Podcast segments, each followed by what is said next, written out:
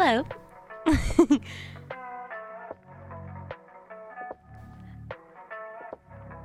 Hello. The Mother Mystery Podcast. This is where we're going to talk about strange mysteries, and I try to make you laugh. So grab a glass of wine and get cozy. Hey guys. I know it's been a hot fucking minute. I'm sorry, okay? I'm sorry to all 5 of my listeners for taking so long to grace you again with another episode. Life gets hard. Life has been so hard. So, anyway. Cheers.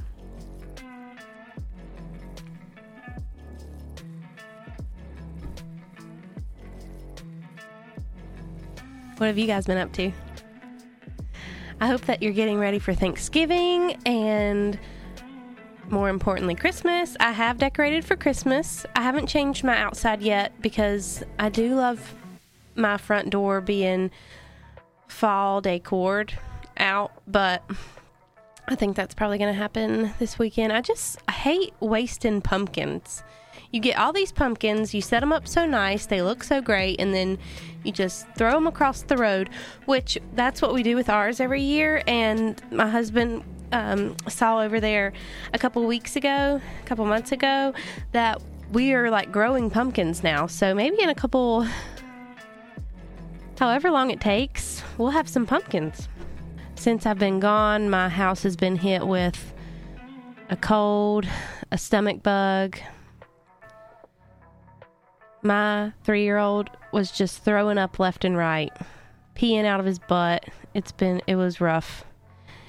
And then also the ceiling in my kitchen literally fell to the ground. Like a couple weeks before Halloween. And that motherfucker just got done. And I can't tell you how stressful it is, especially when you have 2 kids and you and your husband work and you don't have a kitchen. My dining room was in my living room. My coffee maker was in my bathroom. My microwave was in the living room. It was a nightmare, and it's over, and now I'm just so excited. And now I have Christmas decorations up, and we went and got a Christmas tree last weekend, and so now I'm just vibing out with all that Christmas, except my front porch. Okay, so you know what to do now. Just go to Instagram, find that Mother Mystery page, and follow me there. And go to Facebook, find the Far Out Gaming page, and that's where you'll find my husband. And you won't regret either of those choices, I promise.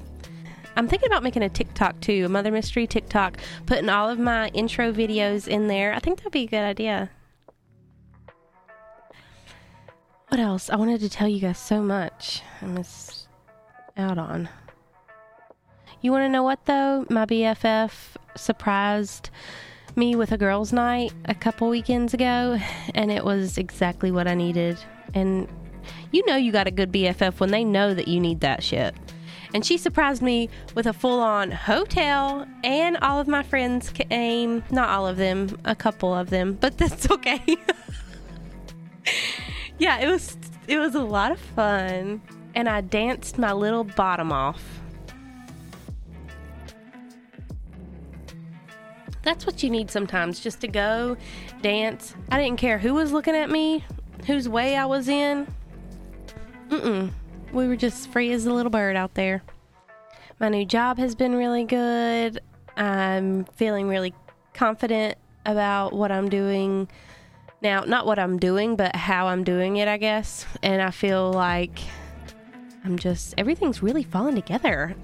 That's a great way to start 2023. And I get to do it every day. How awesome is that?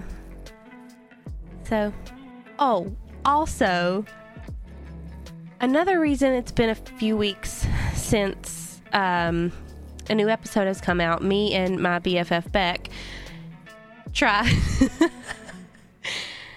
recorded an episode a couple weeks ago. It was right after Halloween, and I just got around to listening to it, and we're going to have to do that again because it's not good. It wasn't good. The vibes just weren't there for me. So we'll redo it, and you'll get a special guest episode, and it's going to be great the second time around. So why don't we just get into the motherfucking mystery? We're in Springfield, Missouri. It's May 1992, and it's graduation day for Stacy McCall. She's 18 years old, and Susie Streeter. She's 19 years old. And they've been BFFs for a long time. They're both outgoing, beautiful, and fun, and they had plans that night. Okay, girls, it's graduation night. They're about to go to a hotel party, and then the next day, their class had planned a day at a water park close by. That sounds so fun. My class didn't plan shit, okay? Would I have went if they did? Probably not. Anyways, the girls were going to do this, the hotel party, but at the last minute, they decided to ditch the hotel, but they did want to stay at their friend Janelle's house. So Stacy calls her mom. It's about 10 p.m., and she tells them, you know, we're not going to the hotel, but we're going to go spend the night at Janelle's. And then we'll go to the water park tomorrow.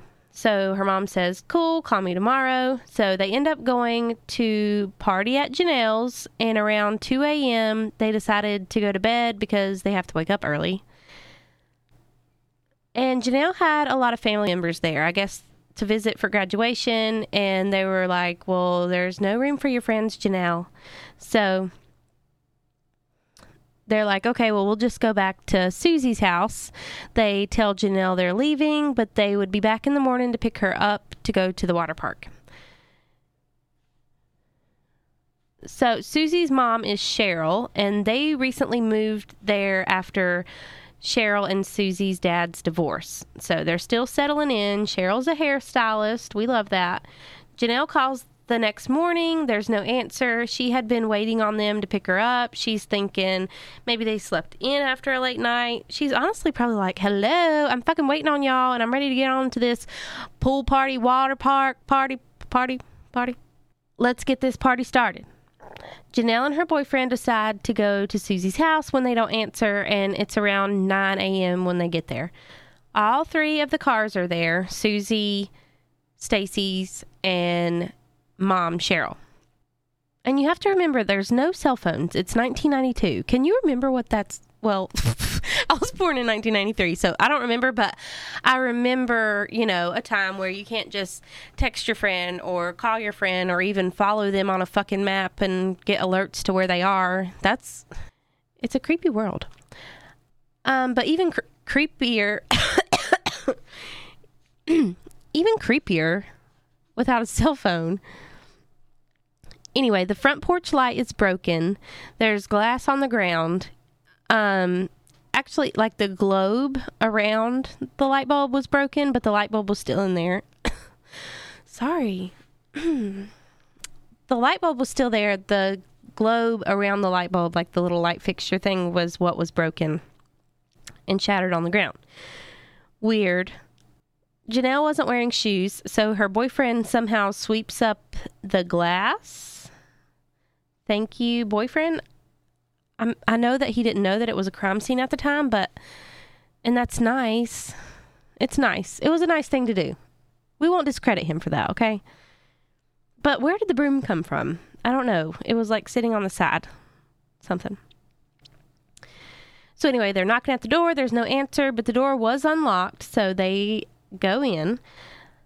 They're calling for them, Stacy, Susie, where the fuck you bitches at? And no one answers. The house is quiet. The TV is on, and it's on like the white static fuzz noise, like the Ring. So creepy. The dog Cinnamon comes in, and he's like jumping around, looking kind of anxious, and they just felt like something was off. They see all three of the women's purses, some jewelry and makeup laying around. She thinks maybe they went ahead and went to the water park. Meanwhile, her boyfriend is like straightening up around the house. I don't get this, but he's just helping himself. And it's a part of the story everywhere you look. He's just starting to tidy up. He thought the place was a mess. So I don't know what this was, like picking up cans, picking up trash, washing dishes, vacuuming. There's no details, but he was just tidying up, okay? They're about to walk out the door to just go ahead and go to the water park. Maybe the girls are there already, but the house phone rings. Can you imagine? This is like a scary movie scene, and also begs the question, would you answer the phone? You're in this house. It's abandoned. You can't find your friends. The white noise is on the TV, and the phone rings. But maybe she thought, okay, it might be one of the girls trying to I don't know. They wouldn't have known that she was there. I don't know. Anyway, she does answer, and this is wild. It's a man, like, breathing heavily. He's saying sexual things, like real obscene sexual innuendos. She hangs up because, ew, and then the phone rings again. She answers, and it's a man again saying the same kind of shit. So she hangs up. Okay, looking at this case, I was like, I need to find more out about these phone calls. And I tell you, I cannot find anything. It's weird. Like, everything that you see was just, it was a man, heavy breathing, saying inappropriate things over and over. Okay, so there's no information about it, but it seems to be a really important step in the story. Janelle does say she remembers Susie said once that she had been getting prank calls, so just figures at the time maybe that was what that was. So Janelle and her boyfriend leave. Can you imagine? Like, okay. Again, house abandoned, can't find your friend, white noise on the TV, your boyfriend's picking up the house, Cinnamon's just walking around like he's scared shitless. The phone rings. It's a weird man. He calls again. So they just leave. Okay? Honestly, I'd do the same thing. And again, it's 1992. There's no cell phones. So you're just going to have to get in your car and go try and find somebody. Whoever you're looking for, that's how you're going to find them. Janice, Stacy's mom, after not hearing from Stacy, calls Janelle's house. Because, remember, she called Mom, said, we're not going to go to the hotel. We're just going to go to our friend Janelle's and hang out there.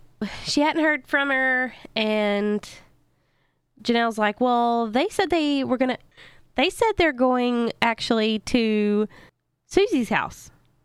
And, okay, from experience, I'm just going to tell you to let your mom know what you're doing, okay? If plans change or if you're anywhere, you didn't tell your parents you were really going to be, just tell them. I promise it will save them the heart attack if they try to reach you, and it will save you years of regret for almost giving your mom the heart attack.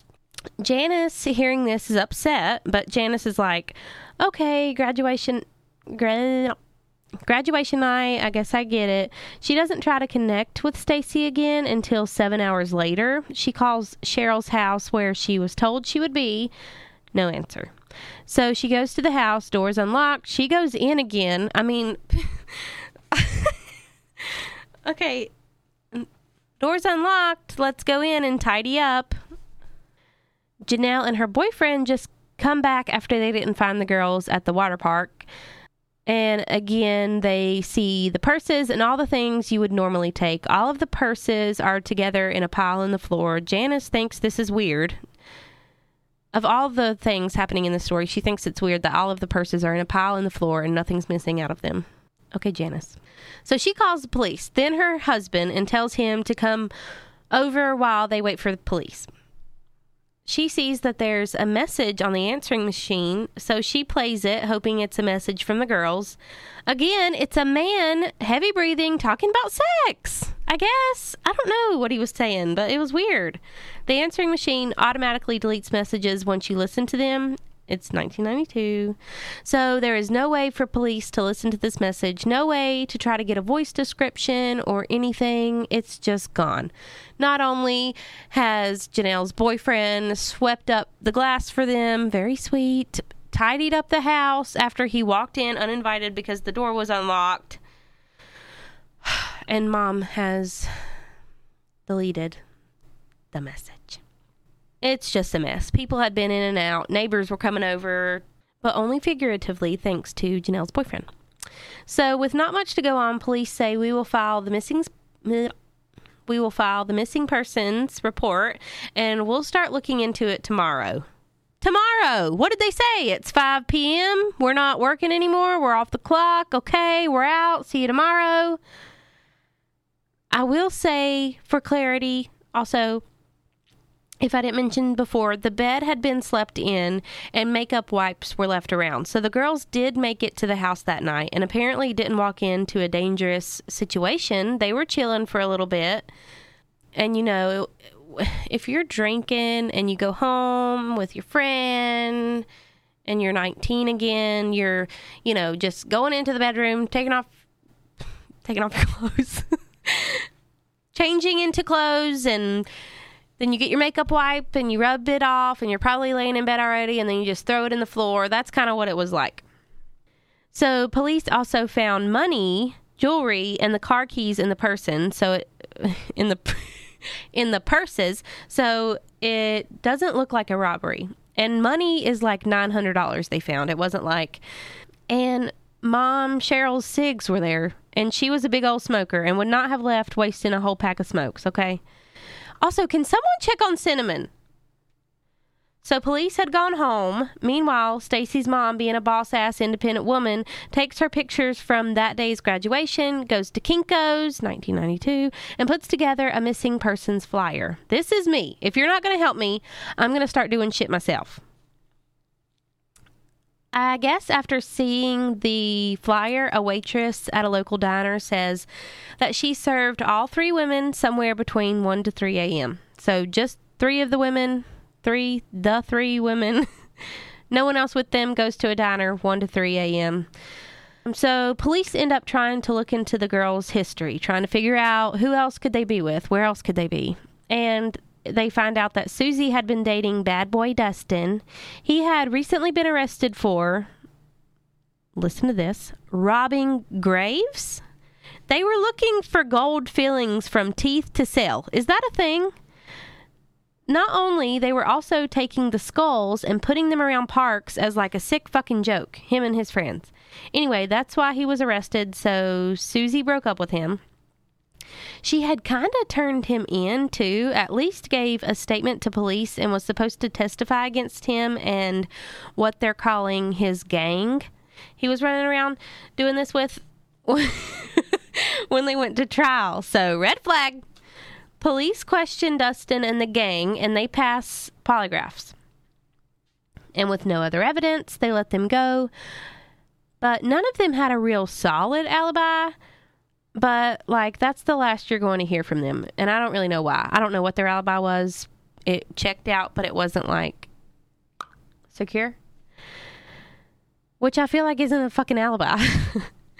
I feel like there was a huge motive there also. He and his friends knew that she was testifying against them, that she kind of ratted them out. A theory I have heard, which makes a little sense, is that this was a group of young boys, and it would be hard to imagine a whole group of boys keeping this kind of secret for this long. So they couldn't have done it, or else one of them would have spilled already, basically. I don't know. I don't know if I like that. So we have Bart Streeter, who was also a person of interest for a minute. He was Susie's older brother, kind of the black sheep of the family. The family had wanted to try to reconnect after a tumultuous relationship. Bart got sober, got a job, and Susie actually moved in with him for a little bit to try to further the reconnect. This didn't last long, though, after he started drinking again and she moved out. Police bring Bart in, and he said he was drunk at a neighbor's, wasty pants, but went home at 11 and passed out. No witnesses, so police ask for Polly. He passes with, quote, flying colors. There's no other evidence, so again, they had to let him go. It is hotter than shit in here, I'll tell you that. A couple days after the disappearance, a lead comes in from an older neighbor woman who would sit on her patio just browsing the neighborhood, and she knew when things were off. And we should all be like this. Pay attention to detail, people. Stay focused on what might be different around you, because it might come in handy later. I'm like that. I notice every thing. And I think it's because, it got a little out of hand for a while because I was, I love true crime, okay? And I've just, sometimes when that's all you listen to, like on the way to work a lot, I listen to true crime podcasts. Are we going back to first episode? Okay, I'm just saying that after a few days of binging true crime or something like that, I'm like, oh, who's that? Why are they walking on the road? Why are they walking down my street? I never see them walk down my street, which is, okay, it's just a good way to be, okay? Be on the lookout, people. Notice things. So, neighbor woman says that she had seen a strange greenish van that was out of place around 6:30 or 7 a.m. There was a young blonde woman driving, and she seemed stressed or bothered, definitely not happy, and it seemed weird. She heard a male voice in the van aggressively talking to the driver, saying, "Don't do anything stupid." I'm confused about how she could have heard that, but she seems real sure of herself. Neighbor lady said she didn't report until she heard of the missing women. And then after seeing pictures, she thinks that the blonde driver would have been Susie. No description of the man aggressively yelling in the back, but a good description of the van. Police like this information, and they go on a search for anyone with a match to the van. They do find a van similar to the description. They park it on the freaking police station yard with a sign that says, "Have you seen this van?" It's 1992, but at least they're trying. Okay, good tips on the van, but they're all like a different color, and it wasn't going anywhere. After 6 months, there's no leads. It's Christmas Eve, 1992, and America's Most Wanted episode airs about these women, and they're calling it the case of the Springfield Three. The episode was sharing information and asking people to call in if they had any information. That night, a man calls saying he has info. They were trying to connect him to detectives, and during that time, the call was dropped. They're unable to trace it. It sounded promising, but nothing ever came of that. Stephen Garrison comes forward saying he knew what happened to Springfield 3, and he was going to share info with police if they gave him a plea bargain. He says he was at a party, drunky pants, and a man comes up to him confessing to killing the girls, and he shares info that had not been shared to the public. So he knew things that only police knew. He also says he knows where they're buried, and he takes police to a property. Okay, this was the same location to an unrelated case from 1990 where two women had gone missing. They put a gag order on Stephen for what they found when he took them out there, and police just straight up won't answer questions about it. Stephen had been in prison for a 40-year-old sentence for kidnapping a girl, and he wanted the plea bargain, of course, so maybe he just guessed. I don't know. But nothing ever came from that. A little later, a tip comes in from Florida saying Robert Cox could have been responsible. He had moved to Springfield right before they went missing, the women, and he worked at the same dealership as Susie's dad. He had an alibi, but police don't believe it. But they don't have any other evidence, so they let him go. Now it's 1995. Robert's arrested for robbery. So let's swing back to them taking Robert in for questioning for the our three missing women. He had a girlfriend at the time who was his alibi for that night. She said that he was with her all night, and there was no way that he could have went. So he is arrested. It's 1995 for armed robbery. He was robbing some shit.